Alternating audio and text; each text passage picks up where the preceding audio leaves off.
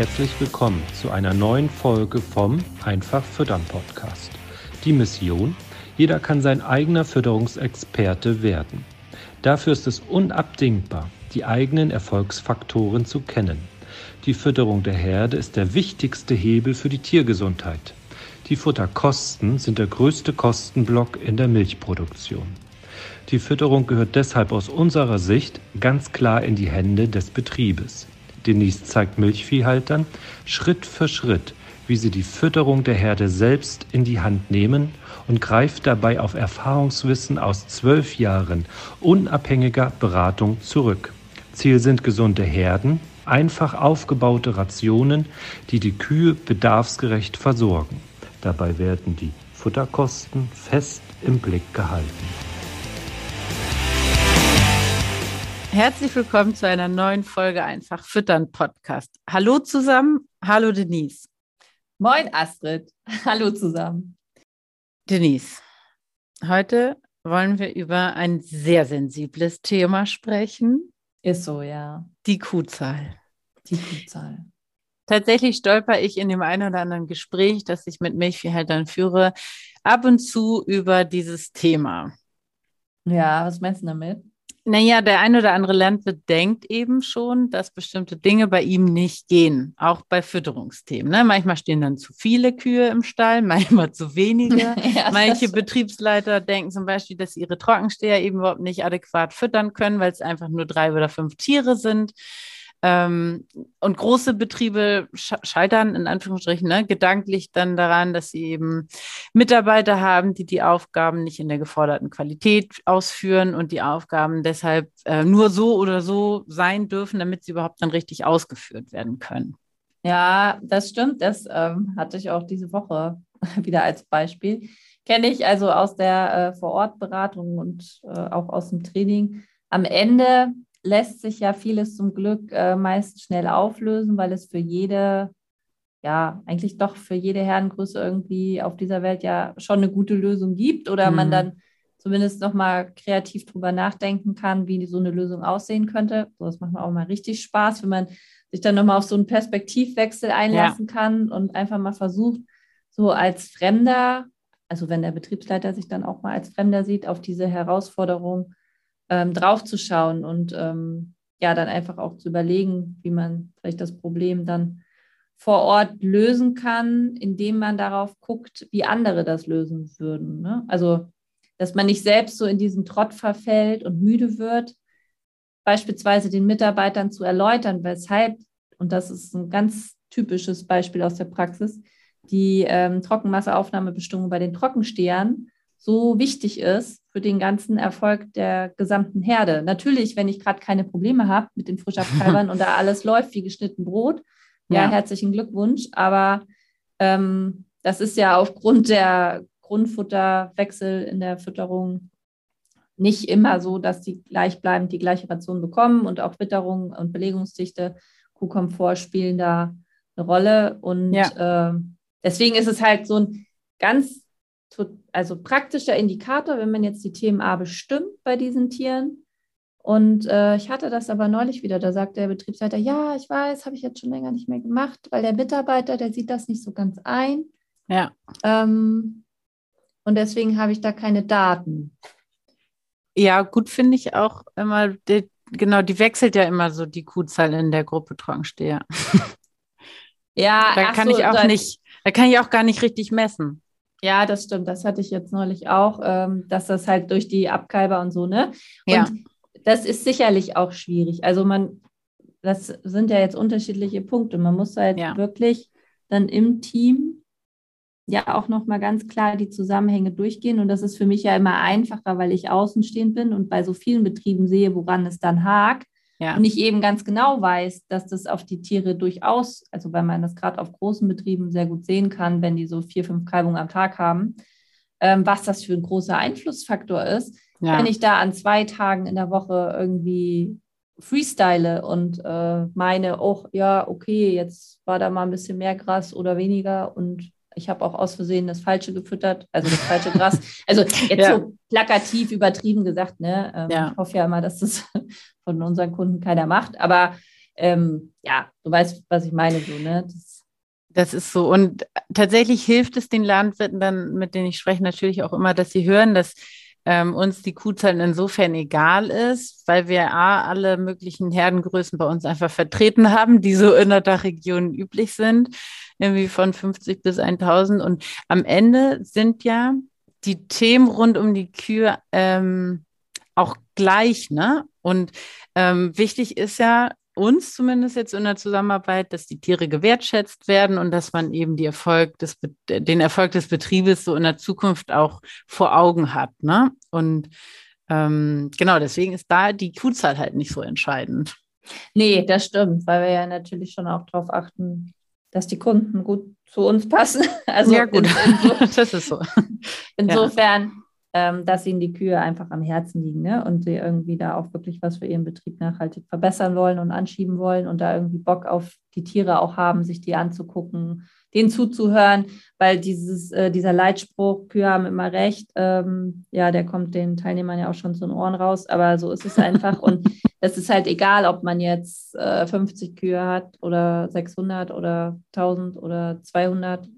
Ja. Da, ne, das, man muss denen immer zuhören und man muss sich immer mit ihnen unterhalten, in Anführungsstrichen. Und ähm, es hilft schon auch, wenn man sich halt intensiv mit Fütterungskontrolling beschäftigt und man dann so sieht, welche Kleinigkeiten zu welch großen Schwankungen führen können. Ne? Wenn ich jetzt mhm. zum Beispiel vergessen habe, die TS-Gehalte der Einzelsilagen nachzumessen, weil der Gesamt-TMR-Gehalt, also der TS-Gehalt in der TMR passte. Ja. Äh, und ich dadurch aber trotzdem eine Gras-Mais-Verschiebung äh, generiert habe in den letzten Tagen, ohne es mitzubekommen. Das kann sich ja auf so eine so einen Abkalbeverlauf extrem auswirken. Und ja. Ähm, ja, da ist es einfach immer cool, wenn man da stetig auch drüber nachdenkt, wie kann ich das vor Ort kreativ möglicherweise auch für meinen Betrieb lösen.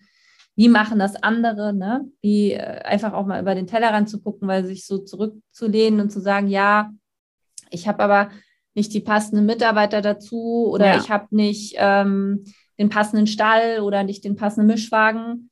Das kann man alles machen und wenn ja. man keine Kapazitäten hat, dann macht das bestimmt auch Sinn, um sich selber zu schützen, in Anführungsstrichen, weil ja. wir wollen ja auch keinen, dass er sich daran aufreibt. Aber ja. ähm, Fakt ist ja, dass es für alles eine Lösung gibt.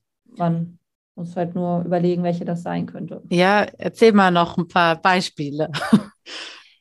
Ja, also das, was ich eben schon angedeutet hatte, ne, dass man natürlich dann, wenn es vielleicht auch so ein Thema ist, äh, was schwierig ist, im Team zu etablieren, weil die das noch nicht so richtig nachvollziehen können, warum man jetzt diese Werte so braucht. Oder vielleicht mhm. haben die auch den Eindruck, dass man mit den Werten danach gar nichts macht. Ne? Also dass die mhm. das zwar die Arbeit davon haben, ja. aber dann äh, bekommen sie vielleicht die Ergebnisse gar nicht mitgeteilt. Und dann äh, ist es ja das eine, dass man einmal erklärt, warum man das macht und warum das so wichtig ist. Ähm, ich hatte zum Beispiel mal einen Betrieb kennengelernt, da wurde sogar schon darüber nachgedacht, irgendwie Bonuszahlungen für Zellzahl, also gute Zellzahl zu bezahlen. Mhm. Und da kam aber auch im Teammeeting dann, also stellte ich dann fest, dass äh, manche von den Melkern gar nicht wussten, was die Zellzahl überhaupt ist. Oha. Und ja, ähm, ja.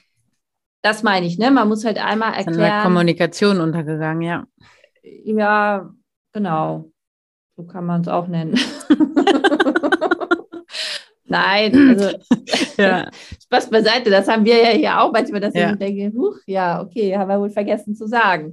Ja. Also ja, aber genau, das war untergegangen. So und jetzt äh, muss man ja als Unternehmer einfach Arbeitsvorgänge, Arbeitsprozesse schaffen, die sowas dann nicht ermöglichen. Also dass irgendwie alle Bescheid wissen, dass alle geschult sind, dass man auch regelmäßig Schulungen vielleicht wiederholt und dass man vor allen Dingen, wenn dann Daten gefordert werden, wie zum Beispiel eine TS-Messung, auch den Mitarbeitern die Ergebnisse regelmäßig präsentiert. Sagt, Mensch, total cool, du hast es ja jetzt hier irgendwie zwei Wochen am Stück durchgezogen für unsere neue Versuchsreihe von der neuen Futterration und da kam jetzt das und das raus und willst du dir mal die Kurven dazu angucken oder was weiß ja. ich, ne? So. Du, was du ja meinst, und das ist ja richtig, wenn äh, man nicht weiß, wo das Ziel ist, dann kann man auch nicht den Weg dahin finden, ne? Nee, genau. Also das ist, ähm, geht mir selten so mittlerweile, aber war früher, glaube ich, als junger Mensch ganz oft so, dass man man, ja gut, dann wusste man Studienabschluss und so diese einfachen Sachen. Ja. das wusste ich schon, was das Ziel ist, aber Ja. nein, aber wenn man jetzt so äh, kleinere Versuchsreihen startet oder anfängt, Daten zu sammeln, so, dann weiß man ja erstmal manchmal noch nicht so genau, was jetzt das Ziel ist. Und am Ende äh, bekommt man aber immer mehr Wissen drumherum und dann ergibt, ergeben sich auch neue Ziele. Ne? Dann kriegt man irgendwie raus, ach Mensch, da muss ich jetzt nochmal einen anderen Anschieberhythmus ausprobieren oder ich muss nochmal äh, die Ration so und so umstrukturieren, um zu gucken, ob die TMA nicht doch nochmal ansteigt und so. Das sind ja, Ja. diese Sachen, die aus ähm, diesen Dingen dann resultieren. Und da, genau, muss es nicht immer so sein, dass man am Anfang schon das Ziel kennt. Aber wenn man jetzt mit anderen zusammenarbeitet, dann muss das alles sehr klar kommuniziert sein. Und dann wäre schon auch wichtig, dass man weiß, wofür man das macht und was jetzt irgendwie dahinter steckt, so, ne? Ja, das ist auf jeden Fall menschlich, dass es dann einfacher ist, wenn man das Ziel kennt, ja. Ähm, ja, würde mir selbst ja auch schwerfallen, ne? Gute Arbeit abzuliefern, wenn ich dann den Sinn dahinter gar nicht erkenne. Ja, und das ist ja total menschlich. Und Betriebe mit geringerer Kuhzahl haken dann eben eher daran, mal, dass äh, sie dann aus Fachzeitschriften oder von Fotos oder von Betriebsbesichtigungen, von größeren Betrieben beispielsweise, ähm, einfach ein Bild davon fehlt, wie das Konzept Hm. oder das Ergebnis bei ihnen entstehen könnte, ne? was sie dafür brauchen, wie der Weg dahin aussehen könnte. Und ähm, ja, Ja, das ist Nee. ja schon äh, wichtig, dass man sich da irgendwie immer was zu Gedanken zu macht. Ja, und was ja am Ende auch spannend ist, sind, sind dann ja die regionalen Unterschiede und auch das Selbstbewusstsein, was dann dazu gehört. Ne? Das kriegen wir natürlich auch immer mit. Wir haben natürlich durch die vielen Anfragen jetzt auch schon immer so regionale ähm, ja, Besonderheiten, ne? So, wir wissen dann schon ein bisschen, okay, 150 Kuhbetrieb im Schwarzwald, so, der hat natürlich ein ganz anderes Selbstbewusstsein als einer äh, mit 150 Kühen im nassen Dreieck, ne? Und ähm, das sollte, finde ich, auch ein bisschen aufhören, denn schließlich hängt am Ende der betriebliche Erfolg ja nicht mit der Betriebsgröße äh, unmittelbar verbunden zusammen. Nee, das ist so. Und du meintest jetzt ja wahrscheinlich auch einfach, dass das insofern aufhören sollte. Der Schwarzwälder kann ja sein Selbstbewusstsein behalten. Natürlich. Und der im nassen Dreieck äh, kriegt das dann auch. Ne? Also genau, das ist einfach so, dass man, dass die Kuhzahl ja nichts mit betrieblichen Erfolg zu tun hat. Das ist aus meiner Sicht auch so. Und ähm, ja, dass man einfach das auch immer wieder in der Beratung feststellt, dass nicht automatisch, weil man viele Kühe hat, läuft dann alles perfekt. Und äh, andersrum ist es eben auch nicht so, ne, dass wenn ich äh, ein kleinerer Betrieb bin, dass dann alles durcheinander läuft. Also das hängt am meisten davon ab, wie du es ja gerade auch schon angeteasert hast, wie die Persönlichkeit des Ja. Betriebsleiters ist und ähm, ja, ob, wie strukturiert er ist, ob er eher Künstler ist, in Anführungsstrichen, ja. und äh, gerne neue Dinge ausprobiert und alles so ein bisschen kreativ aufbewahrt. Und der andere, der hat dann eben alles sehr strukturiert. Genau, das ist ja jeder so, wie er möchte. Wichtig ist ja, dass es dann am Ende für den Betrieb passt und zu dem Be Betriebsleiter vor allen Dingen. Ja, natürlich. Und ich meine, wenn ihr, du, lieber Zuhörer, also der jetzt diesen Podcast hört, äh, wir möchten dich ja einfach auch motivieren, immer auch out of the box zu denken und eben nicht, denn wenn du klein bist, zu sagen, Mensch, gut, ich kann keine Trockensteher separat füttern, das gilt nur für die Großen oder, ähm, ne, weil man einfach immer aufpassen muss, an welcher Stelle begrenzt man sich vielleicht dann auch selber, ne, und steht sich selber da auch im Weg, so. Und Ja, genau. Und dafür ist das jetzt hier so heute ein bisschen gedacht, dass man einfach mal die Brille der Kuhzahl abnimmt ja. und seinen Betrieb versucht neutral zu betrachten. Und dabei wünschen wir euch ganz viel Erfolg und ganz viele tolle Lösungsansätze. Und Das ja, auch, ja. schickt uns gerne euer Feedback dazu, wenn euch da eine gute Idee gekommen ist. Genau. Und dann bis zum nächsten Podcast. Bis zum nächsten Mal. Tschüss. Vielen Dank, dass du heute wieder zugehört hast. Dir gefällt, was du heute gehört hast? Das war nur eine Kostprobe. Wenn du Lust hast, die Fütterung selbst in die Hand zu nehmen und dein eigener Fütterungsexperte werden möchtest, dann komm zu uns ins Online-Training. Natürlich kannst du die Schlüsselfaktoren einer leistungsfreudigen und gesunden Milchviehherde auch selbst suchen. Es kostet aber oftmals sehr viel Zeit. Im Training nimmst du die Abkürzung. Du profitierst von den Erfahrungswissen aus zwölf Jahren unabhängiger Fütterungsberatung.